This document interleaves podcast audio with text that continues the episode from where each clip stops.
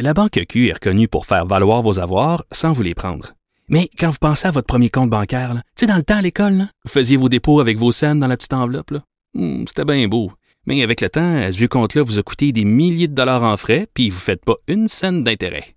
Avec la Banque Q, vous obtenez des intérêts élevés et aucun frais sur vos services bancaires courants. Autrement dit, ça fait pas mal plus de scènes dans votre enveloppe, ça. Banque Q. Faites valoir vos avoirs. Visitez banqueq.ca pour en savoir plus. Pour elle, une question sans réponse n'est pas une réponse. Geneviève Peterson. Cube Radio. On parle de l'importance de sensibiliser les jeunes pour prévenir l'exploitation euh, sexuelle, notamment par l'entreprise, euh, par l'entreprise, par voyons l'entremise, pardon, des réseaux sociaux comme TikTok et Instagram. On est avec Tania Brunel, qui est intervenante, coordonnatrice du projet Sans proxénète ni exploitation de la maison quelque part. Madame Brunel, bonjour. Bonjour. Bon, vous euh, vous avez fait produire deux capsules, euh, bon choc, euh, qui bon essaient de montrer comment, si on veut, les recruteurs s'y prennent pour attirer, si on veut, les jeunes filles dans leur filet. On voit aussi comment ça fonctionne avec les clients, comment ces jeunes filles-là se font abuser. Et euh, mais tout d'abord, j'aimerais qu'on se demande est-ce que l'exploitation sexuelle chez les jeunes filles, parce qu'on en parle euh, vraiment beaucoup depuis notamment la série Fugueuse. Là, moi, j'ai l'impression qu'on a tenté de faire euh, d'autres approches, d'être plus créatif, d'en parler davantage. C'est un sujet qui est devenu sur la place publique. j'ai l'impression aussi qu'au niveau gouvernemental, il y avait une espèce de, de volonté de, d'en faire plus sur ce dossier-là. Mais malgré tout ça, est-ce que le phénomène est en hausse? Euh, Est-ce que le phénomène est en hausse? Je pense pas qu'on peut dire que le phénomène est en hausse. Il est très mm. présent dans l'agglomération Longueuil. Oui. Euh, grandissant, peut-être parce que les gens s'en rendent plus compte, effectivement. Euh, moi, je traite la problématique là, depuis 2010 à la maison quelque part, puis ici depuis 2000 euh, sur le territoire de Longueuil, là, qu'on mm. connaît cette problématique-là de plus en plus au niveau de l'exploitation sexuelle des mineurs. C'est sûr que le recrutement, les techniques, il y a certaines choses qui changent, mais reste que c'est encore très présent. Puis si on dit qu'il y a environ une centaine de filles chaque année sur le territoire, ben ça c'est un peu la pointe de l'iceberg. C'est comme dans n'importe quelle statistique on ne sait pas toujours euh, le, nombre total, mais c'est présent puis c'est inquiétant, ça c'est certain. Vous voulez dire, Madame Brunel, que vous aidez environ euh, une centaine de jeunes filles par année euh, à la maison quelque part? Moi, je rencontre pas une centaine de jeunes filles euh, par année. Je pense pas que j'aurai euh, le temps euh, pour faire ça. Mais j'ai au moins une quinzaine de jeunes filles que j'accompagne par année. puis mes partenaires et mes collègues au niveau de l'hébergement, au niveau des cavacs et tout ça, ça va de 30 filles en montant, ça c'est sûr. Il y a, y, a, y, a, beaucoup de besoins, des ressources, il y en a pas tant que ça. Mm. si on parle de l'hébergement, il y en a pas, sauf le 2159. Donc c'est sûr qu'il y a des besoins puis il y, a des demandes en lien avec l'exploitation sexuelle. C'est quoi le 2159? C'est un lieu d'hébergement qui est offert justement pour des jeunes de 18 à 25 ans, autant des jeunes hommes que des jeunes femmes, ou des trans. Je parlais euh, avec Manon Monassis, la présidente de la Fédération des maisons d'hébergement euh, pour femmes hier.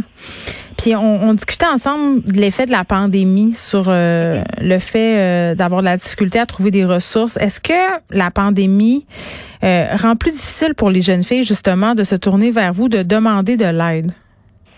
Ben, c'est sûr qu'elles sont plus euh, confinées, plus isolées, plus seules. Donc, les parents mm. continuent de travailler, les, jeunes restent à la maison. Euh, mais nous, on a vraiment fait beaucoup de messages sur les réseaux sociaux, sur nos sites Internet. Euh, mes jeunes que j'ai en suivi ont mon numéro de cellulaire, donc ils savent qu'ils peuvent me contacter à n'importe quel moment là, en cas d'urgence. Fait qu'on a essayé vraiment d'être le plus présent possible durant la première vague et encore aujourd'hui. Donc, oui, les ressources, il y en a certaines qui ont fermé ou qui offrent moins de services en présentiel, si on veut, mais le support téléphonique est toujours là. Puis, quand on a des situations d'exploitation sexuelle, surtout de mineurs, ben, les mm. équipes vont se mobiliser sur le terrain, puis on va trouver des ressources d'hébergement médical, sanitaire euh, et tout ça pour euh, les jeunes, ça c'est sûr. Bon, euh, Tantôt, on se parlait brièvement des méthodes de recrutement. Là, on peut bien le voir euh, dans une des capsules euh, des témoignages de jeunes filles où on dit euh, je me tenais avec une gang de monde. À un moment donné, j'ai commencé à sortir avec un gars. Il me faisait sentir comme une reine. on parle de taux de luxe, de vêtements, de l'emprise. Dans ma tête, ça c'est un peu le scénario type. Puis quand je parle à, des experts par rapport à l'exploitation sexuelle, notamment, je parle souvent avec Ghislain Vallière de la police de Longueuil que vous connaissez bien. Là, il me dit oui. ça c'est un scénario scénario qui arrive encore souvent, mais je veux qu'on se parle aussi des autres scénarios parce que euh, les pimps là sont pas fous, ils regardent la télé comme tout le monde, ils lisent les journaux, ils voient que leur méthode quand même euh, semble être davantage connue, mise à jour. Il y a de la prévention plus. Euh, qu'est-ce que vous remarquez au niveau du recrutement? Comment ça se transforme? Ben, c'est sûr que le recrutement a changé. Ça se passe beaucoup euh, en ligne. Là. Il y a beaucoup de recrutement qui peut se faire par Internet. Déjà, au niveau du partage de photos intimes, euh, ça peut être une façon là, de, de faire des menaces à la jeune fille, là, de dire, écoute, là, tu as fait ça, on pourrait se rendre un peu plus loin ensemble, euh, j'ai quelque chose à te proposer, tu vas faire de l'argent, je vais en faire, puis moi, je publierai pas tes photos pendant ce temps-là. On a des jeunes filles aussi qui sont déjà exploitées sexuellement avec un proxénète ou avec une agence ou euh, mm. des, lieux euh, dirigés qui vont essayer de recruter des jeunes filles. Puis malheureusement, on a des jeunes filles euh, aventurières, indépendantes qu'on va appeler, qui vont essayer d'aller vers ce domaine-là, mais rapidement, elles vont se faire repérer par un proxénète ou par un, un, un, client abuseur ou par quelqu'un qui a vu une opportunité. Elle s'affiche comme, comme une indépendante, entre guillemets? Oui, si on veut.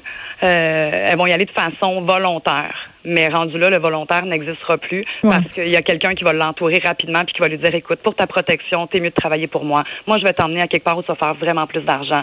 Hey, t'es mineur, tu peux pas rester ici. Si tu te fais prendre, euh, tu vas retourner au centre jeunesse ou tes parents. Il y a vraiment, il y a un scénario de recrutement pour chaque fille qu'ils vont tenter de recruter. Ils vont vraiment à la pêche. Euh, euh, une fille vulnérable, c'est pas écrit dans son visage qu'elle l'est.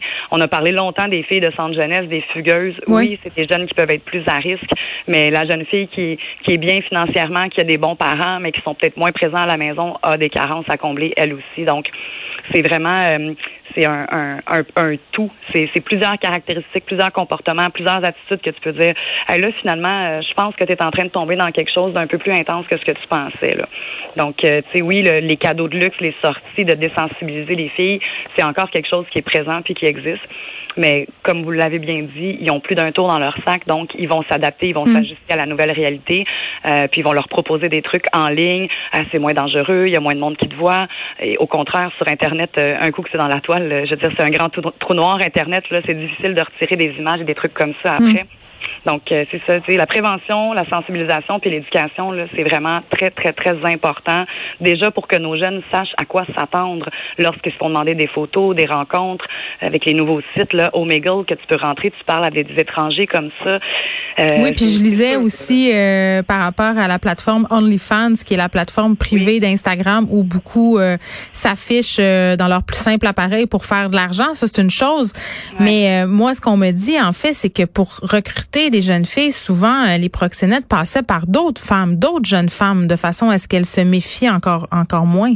Ben oui, c'est sûr, parce que si une jeune fille tu trouves qu'elle a l'air bien, elle a l'air heureuse, elle fait de l'argent, elle est bien habillée, ça n'a pas l'air si pire que ça, tout le monde le fait. Si c'est une jeune femme qui te parle de ça, ça se peut que tu n'aies plus envie facilement d'entrer dans ce milieu-là. Euh, ça peut être des femmes qui se font passer aussi pour des, des, agences de recrutement au niveau euh, du mannequinat, au niveau des, des photos. Il y a des groupes de musique. Dans l'agglomération Longueuil, on a besoin de figurants. C'est la bonne vieille cassette, c'est juste que ça a changé de médium. Ça a changé de médium, mais c'est encore très présent. Puis eux, ils vont s'adapter plus que nous, on s'adapte puis on s'ajuste, eux aussi, ils ont déjà de l'avance sur nous. Donc, euh, ouais. Vous parliez tantôt, euh, Madame Brunel, des centres jeunesse, parce qu'il y a eu cette série de reportages justement sur le centre jeunesse de Laval où il y avait plusieurs fugueuses qui avaient qui s'étaient fait embarquer. ouais. Euh, est-ce qu'il y a des milieux autres que les centres jeunesse, parce que c'est un peu le cliché là, où les jeunes filles risquent davantage de se faire recruter? Ben, c'est sûr que ces gars-là vont se présenter dans les écoles. Des fois, il y a des proxénètes là, euh, dans les écoles secondaires. Euh, des fois, c'est des, des, jeunes hommes là, qui ont qui ont 19, 20, 21 ans. Ils vont venir sur l'heure du dîner autour du terrain de l'école. Un, peu moins euh, pendant l'hiver, mais au mois de mars, avril, là, tout dégèle. Donc, eux aussi dégèlent, puis ils vont écouter de la musique dans les cours d'école, vont inviter les jeunes à dîner, ils vont leur demander va pas à ta période cet après-midi, on va aller se promener à Montréal. les, les jeunes de 15 ans, c'est les mêmes jeunes de 15 ans d'il y a 20 ans ont envie de vivre l'aventure, ils ont envie de faire des expériences. C'est juste que des fois, ils savent pas à quel point ils vont s'embarquer dans quelque chose. Mais moi, j'entends ça, Madame Brunel, comme mère, je suis terrorisée. Là. Je veux dire, qu'est-ce qu'on peut faire contre ça? Je veux dire, euh, c'est tout à fait normal. Vous venez de le dire, là, un jeune de 15 ans a envie de vivre des sensations fortes. Euh, quand une personne se présente sur le terrain de l'école euh, ou aux alentours, parce qu'évidemment, sur le terrain, ils peuvent pas y aller. Il y a de la sécurité, j'imagine. Oui, les écoles sont très à l'affût. Ils vont les faire. C'est ça. mais, qu'est-ce qu'on fait? Qu'est-ce qu'on on peut faire contre ça quand notre jeune, on sent qu'elle est en train de glisser là-dedans? Et ce qui est vraiment important, là, c'est ce qu'on dit à tous les parents. Puis ça, c'est même au niveau de la fugue, de la consommation, au niveau de l'exploitation sexuelle. Il faut garder le canal de communication ouvert.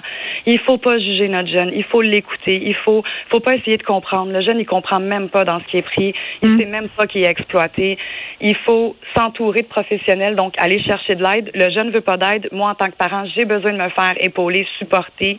Euh, puis garder la communication, c'est vraiment important. Puis que le jeune sache que peu importe à l'heure où il va venir cogner à la porte, le parent va lui ouvrir euh, dans le non-jugement. Puis après, on essaiera de voir le comment du pourquoi.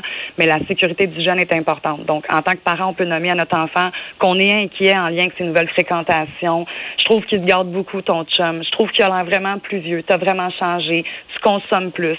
On peut semer le doute dans la tête de nos jeunes. Il est vraiment gentil avec toi, ce gars-là? Mais la communication, là, c'est vraiment important. Puis surtout pas leur dire euh, je l'aime pas, ton chum, tes nouveaux amis, je les aime pas, parce que c'est sûr que le lien va se couper rapidement.